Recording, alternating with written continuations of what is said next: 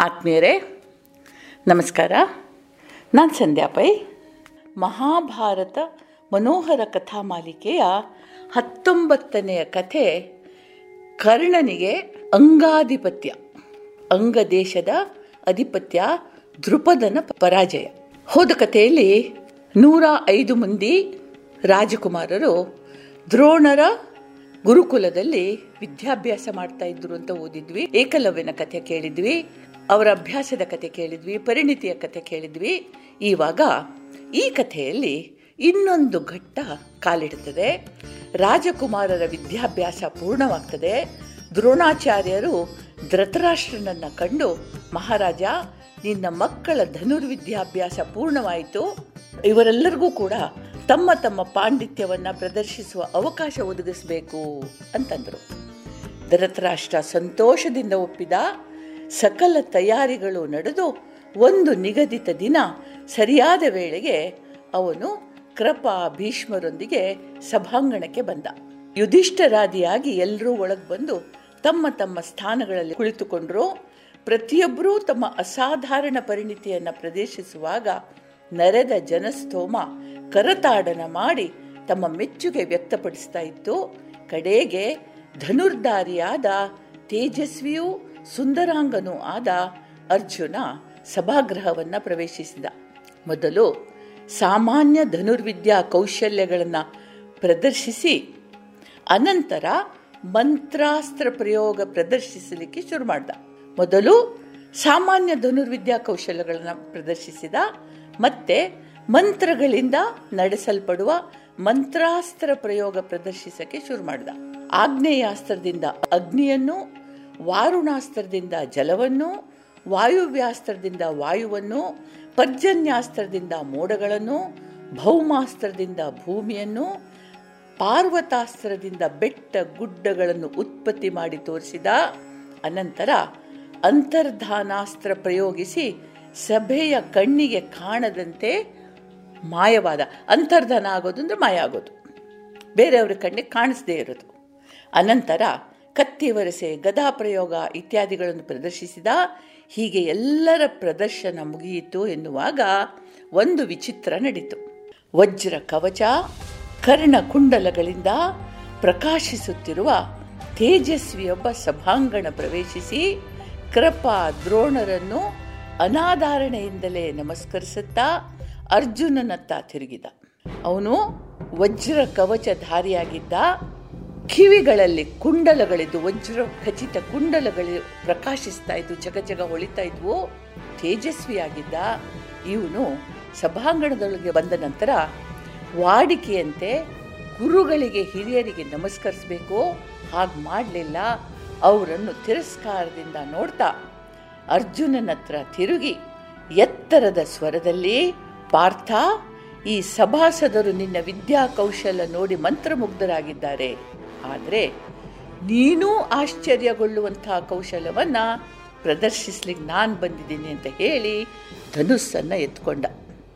ದ್ರೋಣರ ಅನುಮತಿ ಕೇಳಿ ಪಡೆದುಕೊಂಡು ಈ ತರುಣ ಇಲ್ಲಿಯವರೆಗೆ ಅರ್ಜುನ ಪ್ರದರ್ಶಿಸಿದ ಸಮಸ್ತ ಕೌಶಲ್ಯಗಳನ್ನು ಪ್ರದರ್ಶಿಸಿದ. ಇದನ್ನು ನೋಡ್ತಾ ಇದ್ದ ಅರ್ಜುನನಿಗೆ ಪರಮಾನಂದವಾಯಿತು. ಅಂದರೆ ಅರ್ಜುನನಿಗೆ ಸಡ್ಡು ಹೊಡಿಲಿಕ್ಕೊಬ್ಬ ಬಂದಿದ್ದಾನಲ್ಲ ಅಂತ ಖುಷಿ ಆಯಿತು. ಅವನು ಎದ್ದು ಬಂದು ಈ ಆಗಂತುಕನನ್ನು ಆದರದಿಂದ ಅಪ್ಪಿಕೊಂಡು, ನೀನು ಯಾರೇ ಆಗಿರಲಿ, ಇಂದಿನಿಂದ ನನ್ನ ಪರಮ ಮಿತ್ರನನ್ನಾಗಿ ನಿನ್ನನ್ನು ಸ್ವೀಕರಿಸ್ತೀನಿ, ಸ್ವೀಕರಿಸಿದ್ದೀನಿ ನಿನಗೇನು ಬೇಕೋ ಕೇಳು ಅಂತಂದ. ಇವನಂದ, ನನ್ನ ಹೆಸರು ಕರ್ಣ, ನನಗೇನು ಬೇಡ, ಇರುವ ಒಂದೇ ಒಂದು ಇಚ್ಛೆ ಅಂದರೆ ಅರ್ಜುನನೊಂದಿಗೆ ದ್ವಂದ್ವ ಯುದ್ಧ, ಇದು ನನ್ನ ಜೀವನದ ಹಂಬಲ ಅಂತಂದ. ಈ ಮಾತುಗಳನ್ನು ಕೇಳಿ ಅರ್ಜುನನಿಗೆ ಅವಮಾನ ಅನಿಸಿತು ಅಪಮಾನ ಅನ್ನಿಸ್ತು ಅವನು ಎದ್ದು ನಿಂದು, ಕರ್ಣ, ಆಹ್ವಾನವಿಲ್ಲದೆ ಬಂದು ಹೀಗೆ ಮಾತಾಡೋದು ಸರಿಯಲ್ಲ ಅಂದ. ಕೂಡಲೇ ಕರ್ಣ, ಇದು ಧನುರ್ವಿದ್ಯಾ ಚತುರರಿಗೆಲ್ಲ ಒಂದು ವೇದಿಕೆ, ಧೈರ್ಯ ಇದೆ ಅಂತಾದರೆ ಮುಂದೆ ಬಾ ಅಂದ. ಇದನ್ನು ನೋಡ್ತಾ ಇದ್ದ ಕುಂತಿ ಮೂರ್ಛಿತಳಾಗಿ ಕೆಳಗೆ ಬಿದ್ಲು. ಯಾಕೆಂದರೆ ಅವಳಿಗೆ ಕರ್ಣನ ಕವಚ ಕುಂಡಲಗಳು ಗುರುತಾಗಿತ್ತು. ಅದರದ್ದು ಪರಿಚಯ ಇತ್ತು. ಹೀಗೆ ಒಬ್ಬ ಕರ್ಣ ತಾನು ಚದಿಸಿದ ಮಗು, ಇನ್ನೊಬ್ಬ ಅರ್ಜುನ ಜಗತ್ತಿಗೆ ತಿಳಿದ ತನ್ನ ಮಗ, ಹೀಗೆ ತನ್ನದೇ ಇಬ್ಬರು ಮಕ್ಕಳು ಹೋರಾಡಲು ಸನ್ನದ್ಧರಾಗಿದ್ದಾರೆ ಅಂದ ಕೂಡಲೇ ಅವಳಿಗೆ ಪ್ರಜ್ಞೆ ತಪ್ಪಿತು. ತತ್ಕ್ಷಣ ದಾಸಿಯರು ಶೈತ್ಯೋಪಚಾರ ಮಾಡಿದ್ರು. ಎಚ್ಚರಗೊಂಡಾಗಲೂ ಕುಂತಿ ಇವರಿಬ್ಬರನ್ನೇ ನೋಡ್ತಾ ಭೀತಿಯಿಂದ ನಡುಗ್ತಾ ಇದ್ಲು.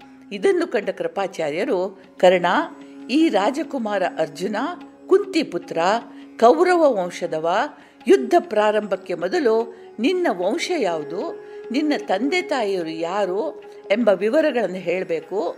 ಯುದ್ಧ ಸಮಾನರಲ್ಲಿ ಮಾತ್ರ ನಡೆಯತಕ್ಕದ್ದು. ನಿನ್ನ ಯೋಗ್ಯತೆ ತಿಳಿಯದೆ ಮುಂದುವರಿಯಕ್ಕಾಗೋದಿಲ್ಲ ಅಂತಂದರು. ಕೃಪಾಚಾರ್ಯರ, ಈ ಮಾತುಗಳನ್ನು ಕೇಳ್ತಾ ಇರೋ ಹಾಗೆ ಕರ್ಣನ ಮುಖ ಬಾಡಿತು, ತಲೆ ತಗ್ಗಿತು. ಇದು ದುರ್ಯೋಧನನ ಗಮನಕ್ಕೂ ಬಂತು. ಅವನು ಎದ್ದು ನಿಂತು, ಆಚಾರ್ಯರೇ, ರಾಜ್ಯತ್ವಕ್ಕೆ ಮೂರು ಸಾಧನಗಳಿವೆ. ಶೌರ್ಯ, ಸೇನಾಪತ್ಯ ಮತ್ತು ಕುಲ. ಕರ್ಣನಲ್ಲಿ ಶೌರ್ಯ, ಸೇನಾಪತ್ಯಗಳಿವೆ. ಆದುದರಿಂದ ಕುಲವನ್ನು ಪರಿಗಣಿಸಬೇಕಾಗಿಲ್ಲ. ಒಂದು ವೇಳೆ ಅರ್ಜುನ ರಾಜ್ಯನಲ್ಲದವನೊಂದಿಗೆ ಯುದ್ಧ ಮಾಡೋದು ಅವನ ಮರ್ಯಾದೆಗೆ ಕಡಿಮೆ ಅಂತ ಭಾವಿಸೋದಾದರೆ ನಾನು ಈ ಕ್ಷಣವೇ ಕರ್ಣನನ್ನ ಅಂಗರಾಜ್ಯಕ್ಕೆ ರಾಜನನ್ನಾಗಿ ಮಾಡ್ತೀನಿ ಅಂದುಬಿಟ್ಟ. ಹೇಳ್ದ ಮಾತ್ರ ಅಲ್ಲ ಬಾಯಲ್ಲಿ, ಕೂಡ್ಲೆ ರತ್ನ ಸಿಂಹಾಸನ ತರಿಸಿ ಕರ್ಣನನ್ನ ಅದರ ಮೇಲೆ ಕುಳ್ಳರಿಸಿದ ಪುರೋಹಿತರು ಮಂತ್ರೋಚ್ಚಾರ ಮಾಡ್ತಾ ಇರೋ ಹಾಗೆ ಸೇವಕರು ಅವನಿಗೆ ಶ್ವೇತ ಛತ್ರ ಹಿಡಿದ್ರು. ಬಿಳಿಯ ಕೊಡೆ ಹಿಡಿದ್ರು, ಪುರೋಹಿತರು ಗಂಧೋದಕದಿಂದ ಅಭಿಷೇಕ ಮಾಡಿದ್ರು. ಒಂದೇ ಒಂದು ಕ್ಷಣದ ಹಿಂದೆ ಕೃಪರಿಂದ ಪ್ರಶ್ನಿಸಲ್ಪಟ್ಟು ವಿಷಣ್ಣನಾಗಿದ್ದ, ಅಂದ್ರೆ ದುಃಖಿತನಾಗಿದ್ದ ಕರ್ಣನಿಗೆ ಏನು ಹೇಳಬೇಕು ಅಂತ ಗೊತ್ತಾಗ್ಲಿಲ್ಲ. ಕೃತಜ್ಞತೆಯ ಕಣ್ಣೀರು ಹಾಕ್ತಾ ದುರ್ಯೋಧನನಿಗೆ ಶಿರಭಾಗಿ ನಮಸ್ಕರಿಸ್ತಾ, ಕೌರವೇಂದ್ರ, ಈ ಕ್ಷಣದಿಂದ ಈ ದೇಹ ನಿನ್ನದು. ನೀನು ಏನು ಹೇಳಿದ್ರು ತಲೆ ಬಾಗಿ ಮಾಡ್ತೀನಿ ಅಂತ ವಚನ ನೀಡ್ತೀನಿ ಅಂತ ಹೇಳಿ ದುರ್ಯೋಧನನನ್ನು ಆಲಂಗಿಸಿಕೊಂಡ. ಇಷ್ಟರಲ್ಲಿ ಥರ ಥರ ನಡುಕ್ತಾ ಇರೋನೊಬ್ಬ ಕೋಲಿನ ಆಸರೆಯಿಂದ ಸಭೆಯನ್ನು ಪ್ರವೇಶಿಸಿದ. ಅವನನ್ನು ನೋಡಿದ ಕೂಡಲೇ ಕರ್ಣ ಧಾವಿಸಿ ಹೋಗಿ ಅವನಿಗೆ ಶಿರಸಾಷ್ಟಾಂಗ ನಮಸ್ಕಾರ ಮಾಡಿದ. ಅವನು ಅತಿರಥ ಎಂಬ ಸಾರಥಿ ಕರ್ಣನನ್ನು ಸಾಕಿ ಸಲುಹಿದವನು. ಆಗ ಸಭಾಸದರಿಗೆ ಕರ್ಣನ ಕುಲ ಗೊತ್ತಾಗೋಯ್ತು? ಭೀಮಸೇನ ಎದ್ದು ನಿಂತು, ಕರ್ಣ, ಸಾರಥಿ ಪುತ್ರನಾದ ನೀನು ಕ್ಷತ್ರಿಯ ರಾಜಕುಮಾರನಾದ ಅರ್ಜುನನೊಂದಿಗೆ ಸೆಣಸಲು ಅರ್ಹನಲ್ಲ. ನೀನು ಕುದುರೆಗಳನ್ನು ಹತೋಟಿಯಲ್ಲಿಡಲಿಕ್ಕೆ ಯೋಗ್ಯನಾದವನು. ಹಾಗೆ ಅಂಗರಾಜನಾಗಲು ಕೂಡ ಖಂಡಿತ ಅರ್ಹನಲ್ಲ. ಹೋಮಕ್ಕೆ ಯೋಗ್ಯವಾದ ಘೃತವನ್ನ ನಾಯಿಗೆ ಹಾಕಬಹುದೇ? ಅಂತಂದ. ಮತ್ತೆ ಕರ್ಣನ ತಲೆ ತಗ್ಗಿತು ನಿಟ್ಟಿಸಿರು ಬಿಡ್ತಾ ಸಭಾತ್ಯಾಗ ಮಾಡಲಿಕ್ಕೆ ಎದ್ದು ನಿಂತ. ಈಗ ದುರ್ಯೋಧನನಿಗೆ ಮಹಾ ಕೋಪ ಬಂತು. ಎದ್ದು ನಿಂತು, ಭೀಮಸೇನ, ನಿನ್ನ ಬಾಯಿಂದ ನಿನ್ನ ಯೋಗ್ಯತೆಗೆ ಸರಿಯಾದ ಮಾತುಗಳೇ ಬರ್ತಾ ಇವೆ. ಇಷ್ಟೆಲ್ಲಕ್ಕೂ ನಿಮ್ಮೆಲ್ಲರ ಜನ್ಮ ಮೂಲ ನಮಗೆ ತಿಳಿಯದ್ದೇನಲ್ಲ. ದ್ರೋಣರು ಮಡಿಕೆಯಲ್ಲಿ ಹುಟ್ಟಿದ್ರೆ ಕೃಪರು ಹುಲ್ಲಿನಲ್ಲಿ ಜನ್ಮ ತಳೆದ್ರು. ವಿಶ್ವಾಮಿತ್ರರು ಕ್ಷತ್ರಿಯಾಗಿ ಹುಟ್ಟಿದ್ರು ಶಾಶ್ವತವಾದ ಬ್ರಹ್ಮತ್ವ ಪಡೆದ್ರು, ಆದುದರಿಂದ ಹುಟ್ಟು ಎಲ್ಲಿ ಹೇಗೆ ಅನ್ನೋದು ನಗಣ್ಯ, ಇನ್ನು ಈ ಸೂರ್ಯ ಸಮಾನ ತೇಜಸ್ವಿ, ಕರ್ಣ ಕುಂಡಲ ಶೋಭಿತ, ಸರ್ವ ಲಕ್ಷಣಗಳಿಂದ ಕೂಡಿದವ, ಇವನು ಮಹಾ ವಂಶೋತ್ಪನ್ನ ಅನ್ನೋದರಲ್ಲಿ ಸಂದೇಹವೇ ಇಲ್ಲ ಅಂತ ಹೇಳಿ ಕರ್ಣನ ಕೈ ಹಿಡಿದು, ಯಾರಿಗಾದ್ರೂ ಇವನೊಂದಿಗೆ ಕಾದುವುದು ಇದೆ ಅಂತಾದರೆ ಮುಂದೆ ಬನ್ನಿ. ಎತ್ತರದ ಧ್ವನಿಯಲ್ಲಿ ಹೇಳ್ದ, ಅಷ್ಟರಲ್ಲಿ ಸೂರ್ಯ ಪಡುವಣದಲ್ಲಿ ಕೆಳಗಿಳಿಯಕ್ಕೆ ಶುರು ಮಾಡ್ದ. ಅಂದಿಗೆ ಅಲ್ಲಿನ ಸಭೆಯನ್ನು ಮುಕ್ತಾಯಗೊಳಿಸಲಾಯಿತು. ಎಲ್ಲರೂ ತಮ್ಮ ತಮ್ಮ ನಿವಾಸಗಳಿಗೆ ವಾಪಸ್ ಹೋದರು. ಇತ್ತ ಕುಂತಿಗೆ ಕರ್ಣ ತನ್ನ ಜ್ಯೇಷ್ಠ ಪುತ್ರನೇ ಅಂತ ಖಚಿತವಾಗಿತ್ತು. ಅದರೊಂದಿಗೆ ಅವನು ದುರ್ಯೋಧನನ ಸಖ್ಯ ಬೆಳೆಸಿದ್ದರಿಂದ ಭಯವೂ ಆಗಿತ್ತು. ತನ್ನ ಸಂತೋಷ, ಸಂದೇಹ, ಭಯಗಳನ್ನು ಯಾರೊಂದಿಗೂ ಹಂಚಿಕೊಳ್ಳಲಾಗದೆ ತನ್ನ ಕಂದನನ್ನ ತನ್ನವ ಅಂತ ಬಹಿರಂಗವಾಗಿ ಹೇಳಿಕೊಳ್ಳಲಾಗದೆ ತೊಳಲಾಡಿದಳು. ಈ ಒಂದು ರಹಸ್ಯ ಮುಂದೆ ಕೌರವ ಪಾಂಡವರ ಬದುಕನ್ನೇ ಬದಲಿಸಿತು.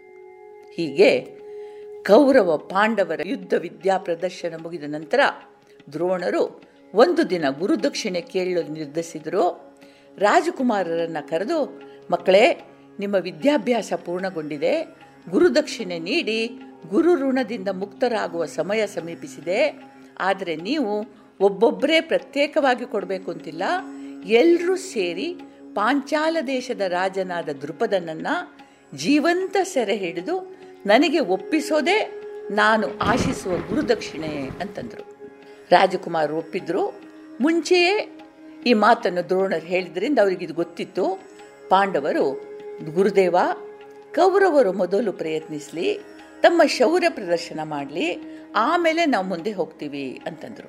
ದುರ್ಯೋಧನನಿಗೆ ಭಾರಿ ಖುಷಿಯಾಯಿತು ಕರ್ಣನ ಮುಂದಾಳುತನದಲ್ಲಿ ವಿಜಯ ತನಗೆ ಕಟ್ಟಿಟ್ಟ ಬುತ್ತಿ ಅಂತ ಬೀಗತಾ, ಕರ್ಣ, ವಿಕರ್ಣ, ಯುಯುತ್ಸು, ದುಶಾಸನ, ಜಲಸಂಧ, ಸುಲೋಚನ ಮುಂತಾದ ಕುರು ವೀರ್ಯರೊಂದಿಗೆ ಅಟ್ಟಹಾಸ ಮಾಡ್ತಾ ಹೊರಟ ದೃಪದೇನೇನು ಸಾಮಾನ್ಯನಲ್ಲ.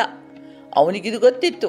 ಅವನು ಮಹಾಯೋಧ, ಧನುರ್ವಿದ್ಯಾ ವಿಶಾರದ. ಮಾತ್ರ ಅಲ್ಲ, ಅವನ ರಾಜ್ಯದ ಪ್ರತಿಯೊಬ್ಬ ಪ್ರಜೆಯು ಸಮರ ವಿದ್ಯಾಕುಶಲನಾಗಿದ್ದ. ಕೌರವರನ್ನ ನೋಡಿ ದೃಪದ ತನ್ನ ಧನುರ್ಬಾಣಗಳ ಸಹಿತ ಯುದ್ಧರಂಗಕ್ಕೆ ಬಂದ. ರಥವನ್ನು ನಾಲ್ಕು ದಿಕ್ಕುಗಳತ್ತ ನಡೆಸುತ್ತಾ ಒಂದರ ಮೇಲೆ ಒಂದರಂತೆ ನಿರಂತರವಾಗಿ ಬಾಣಗಳ ಮಳೆ ಸುರಿಸಿದ. ಕೌರವರಿಗೆ ಅಯೋಮಯವಾಯಿತು? ದೃಪದ ಒಬ್ಬನೋ? ದೃಪದ ಸಾವಿರ ಮಂದಿಯೋ? ಅಂತ ಅವರು ಭ್ರಾಂತರಾದರು ಇದರೊಂದಿಗೆ ಆಬಾಲವೃದ್ಧರಾದಿಯಾಗಿ ಪ್ರಜೆಗಳು ಶಸ್ತ್ರಧಾರಿಗಳಾಗಿ ಬಂದು ಕೌರವರ ಮೇಲೆ ಪ್ರಹಾರ ಮಾಡಕ್ಕೆ ಶುರು ಮಾಡಿದ್ರು. ಇದನ್ನು ತಡಿಲಿಕ್ಕಾಗದೆ ಕೌರವರು ಹಾಹಾಕಾರ ಮಾಡ್ತಾ ಕಾಯ್ತಾ ಇದ್ದ ಪಾಂಡವರ ಕಡೆ ಓಡಿದ್ರು. ಕೂಡಲೇ ಅರ್ಜುನ ನಕುಲ ಸಹೋದೇವರನ್ನು ತನ್ನ ರಥರಕ್ಷಕರನ್ನಾಗಿ ನಿಯೋಜಿಸಿ ಭೀಮನನ್ನ ಮುಂದಿಟ್ಟುಕೊಂಡು ರಣರಂಗಕ್ಕೆ ಇಳಿದ. ಧ್ರುಪದ ಮತ್ತು ಪಾಂಡು ಪುತ್ರರ ಮಧ್ಯೆ ರಣಭೀಕರ ಕಾದಾಟ ನಡೀತು. ದೃಪದನನ್ನು ರಕ್ಷಿಸ್ತಾ ಇದ್ದವನ ಸೇನಾಧಿಪತಿ ಸತ್ಯಜೀತನ ಧನುಸ್ಸನ್ನು, ರಥ ಕುದುರೆಗಳನ್ನು ಹೊಡೆದುರುಳಿಸಿ ಅರ್ಜುನ ದ್ರುಪದನನ್ನ ಬಂಧಿಸಿ ತನ್ನ ರಥದಲ್ಲಿ ಹಾಕ್ಕೊಂಡು ಬಂದು ಗುರುದ್ರೋಣರಿಗೆ ಅರ್ಪಿಸಿದ. ರಾಜ ದೃಪದನ ದರ್ಪ ಪೂರ್ತಿ ಉಡುಗಿ ಹೋಗಿತ್ತು. ನತಮಸ್ತಕನಾಗಿ ತನ್ನ ಮುಂದೆ ನಿಂತ ದೃಪದನನ್ನು ನೋಡಿ ದ್ರೋಣಾಚಾರ್ಯರು, ನಿನ್ನ ಈ ರಾಷ್ಟ್ರ ಈಗ ನನ್ನದು. ನಿನ್ನ ಪ್ರಾಣ, ನಿನ್ನ ದೇಹ ನನ್ನದು. ಈಗ ನನ್ನನ್ನು ನಿನ್ನ ಮೈತ್ರಿಗೆ ಯೋಗ್ಯ ಅಂತ ಪರಿಗಣಿಸ್ತೀಯೋ ಇಲ್ಲವೋ ಅಂದ. ಅವತ್ತು ದೃಪದ ಹೇಳಿದ್ದ ಸಮಾನ ಮನಸ್ಕರಲ್ಲಿ ಮಾತ್ರ ಮಿತ್ರತ್ವ ಅಂತ ಹೇಳಿ ಅದನ್ನೀಗ ದ್ರೋಣರು ಮರುಳಿ ಕೊಟ್ಟಿದ್ರು. ದೃಪದ ಉತ್ತರಿಸಲಿಲ್ಲ. ಪುನಃ ದ್ರೋಣರು ಹೇಳಿದರು, ನಾನು ನಿನ್ನ ಸಖ್ಯ ಬಯಸ್ತೀನಿ. ವೈರತ್ವವನ್ನಲ್ಲ, ಶತ್ರುತ್ವವನ್ನಲ್ಲ, ರಾಜ್ಯ ಕೋಶಗಳನ್ನಲ್ಲ. ನನ್ನ ಅಭಿಲಾಷೆಯ ದ್ಯೋತಕವಾಗಿ ನಾನು ಗೆದ್ದಿರುವ ರಾಜ್ಯದ ಅರ್ಧ ಭಾಗವನ್ನು ನಿನಗೆ ಕೊಡ್ತೀನಿ. ರಾಜನಲ್ಲದ ನಾನು ರಾಜನಾದ ನಿನ್ನ ಸ್ನೇಹಕ್ಕೆ ಅರ್ಹನಲ್ಲ ಎಂಬ ನಿನ್ನದೇ ಮಾತನ್ನು ನೆನಪಿಸ್ತಾ ಈಗ ನಾವು ಸಮಾನರು ಎಂಬುದನ್ನು ನಿನ್ನ ಗಮನಕ್ಕೆ ತರ್ತಾ ಇದ್ದೀನಿ. ಭಾಗೀರಥಿ ನದಿಯ ದಕ್ಷಿಣ ಪ್ರದೇಶ ಪೂರ್ತಿ ನಿನಗೆ, ಉತ್ತರ ಭಾಗ ನನಗೆ. ಒಪ್ಪಿಗೆಯೇ ಅಂದರು ದ್ರೋಣರು. ದೃಪದ ತಲೆ ಎತ್ತಿ ದ್ರೋಣರನ್ನೇ ದೀರ್ಘವಾಗಿ ನೋಡಿದ ನಂತರ ತಲೆ ತಗ್ಗಿಸಿ, ನನಗೆ ಒಪ್ಪಿಗೆ ಇದೆ ಅಂತಂದ. ದ್ರೋಣರು ವಿಧಿವತ್ತಾಗಿ ಗಂಗೆಯ ದಕ್ಷಿಣ ಭಾಗವನ್ನು ದೃಪದನಿಗೆ ಧಾರೆ ಎರೆದು ನೀಡಿದರು. ಕಾಂಪಿಲ್ಯ ನಗರ ಅವನ ರಾಜಧಾನಿಯಾಯಿತು. ದ್ರೋಣರು ಅಹಿಛತ್ರ ಎಂಬ ನಗರವನ್ನು ತಮ್ಮ ರಾಜಧಾನಿಯಾಗಿ ಮಾಡಿಕೊಂಡು ತಮಗೆ ಸೇರಿದ ಉತ್ತರ ಪಾಂಚಾಲವನ್ನು ಆಳತೊಡಗಿದರು. ಹೀಗೆ ಪಾಂಡವರು ಗಂಗಾ ನದಿಯ ಉತ್ತರ ಭಾಗವನ್ನು ದ್ರೋಣರಿಗೆ ಗುರುದಕ್ಷಿಣೆಯಾಗಿ ನೀಡಿದ ಹಾಗಾಯಿತು. ದೃಪದ ದ್ರೋಣಾಚಾರ್ಯರ ಸ್ನೇಹಹಸ್ತನವನ್ನು ಸ್ವೀಕರಿಸಿದನೇನೋ ಸರಿ. ಆದರೆ ಅವನಿಗೆ ಆ ಕ್ಷಣದಲ್ಲಿ ಅದು ಅನಿವಾರ್ಯವಾಗಿತ್ತು. ಆದರೆ ಅವನ ಹೃದಯದಲ್ಲಿ ದ್ರೋಣರಿಂದ ಪರಾಜಿತನಾದ ಅರ್ಧ ರಾಜ್ಯವನ್ನು ಕಳಕೊಂಡ ಅಪಮಾನದ ದಳ್ಳುರಿ ಭಗ ಭಗ ಅಂತ ಉರಿತಾ ಇತ್ತು. ಪ್ರತೀಕಾರದ ಕಾಮನೆಯಿಂದ ಅವನು ಕುದಿತಾ ಇದ್ದ. ಆದರೆ ಬ್ರಹ್ಮಬಲ ಕ್ಷಾತ್ರ ಬಲಕ್ಕಿಂತ ಮೇಲು ಅಂತ ಅವನಿಗೆ ಗೊತ್ತಿತ್ತು. ಹೇಗಾದರೂ ಮಾಡಿ. ಒಂದಲ್ಲ, ಒಂದು ದಿನ ಸೇಡ್ ತೀರಿಸ್ಕೊಳ್ಬೇಕು ಅಂತ ಅವನು ಸತತ ಯೋಚಿಸ್ತಾ ಇದ್ದ. ಕಡೆಗೊಂದು ಯೋಚನೆ ಗಟ್ಟಿಯಾಯಿತು. ದ್ರೋಣರನ್ನು ಪರಾಭವಗೊಳಿಸುವ ಪುತ್ರನೊಬ್ಬನನ್ನ ಪಡಿಬೇಕು, ತನ್ಮೂಲಕ ಪ್ರತಿಕಾರ ಮಾಡಬೇಕು. ಇದು ಆ ನಿರ್ಧಾರ. ಹೇಗಾದರೂ ಮಾಡಿ ದ್ರೋಣರನ್ನು ಮಣಿಸಬೇಕಾದ್ರೆ ತಾನು ಅಂಥ ಒಬ್ಬ ಪುತ್ರನನ್ನು ಪಡಿಬೇಕು ಅಂತ ನಿರ್ಧರಿಸಿದ. ಯಾಜ ಎಂಬ ಬ್ರಾಹ್ಮಣೋತ್ತಮರಿಂದ ವೈತಾನ ಎಂಬ ಯಾಗ ಮಾಡಿದ್ದೆ. ಆದರೆ ಅವನ ಕಾಮನೆ ಪೂರ್ತಿಯಾಗ್ತದೆ ಅಂತ ಅವನಿಗೆ ಗೊತ್ತಾಯಿತು. ಸೂರ್ಯೋಪಾಸಕನಾದ ಯಾಜ ದೃಪದನ ಮಾತಿಗೆ ಒಪ್ಪಿದ.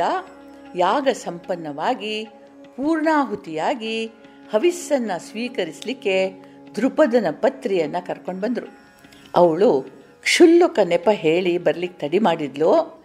ಯಾಜ ಹವಿಸ್ಸನ್ನ ಅಗ್ನಿಗೆ ಸಂ ಕೂಡಲೇ ಹೋಮಕುಂಡದಿಂದ ದಿವ್ಯ ರೂಪನಾದ ಹುಡುಗ ಒಬ್ಬ ಕುಮಾರನೊಬ್ಬ ಮೇಲೆ ಬಂದ. ಅನಂತರ ಸುಂದರವಾದ ನಸು ಕಪ್ಪು ಮೈಬಣ್ಣದ ನೀಳವಾದ ತಲೆಗೂದಲಿದ್ದ ಅದ್ಭುತ ಸುಂದರಿಯೊಬ್ಬಳು ಮೇಲೆ ಬಂದಳು ಬಾಲಕನಿಗೆ ಧೃಷ್ಟದ್ಯುಮ್ನ ಬಾಲಕಿಗೆ ಕೃಷ್ಣ ಅಂತ ಹೆಸರಿಟ್ರು. ಮುಂದೆ, ಈ ಕೃಷ್ಣೆ ದ್ರೌಪದಿ ದೃಪದನ ಮಗಳಾದದ್ದರಿಂದ ದ್ರೌಪದಿ ಅಸಲಿ ಹೆಸರು ಕೃಷ್ಣೆ. ಪ್ರಸಿದ್ಧಲಾಡಲು ದ್ರೌಪದಿಯ ಹೆಸರನ್ನು ಕೇಳದವರು ಯಾರೂ ಇಲ್ಲ. ನಂಗೊತ್ತು ಗೊತ್ತು ಮುಂದಿನ ಕಥೆಯಲ್ಲಿ ಈ ಬಗ್ಗೆ ತಿಳ್ಕೊಳ್ಳೋಣ.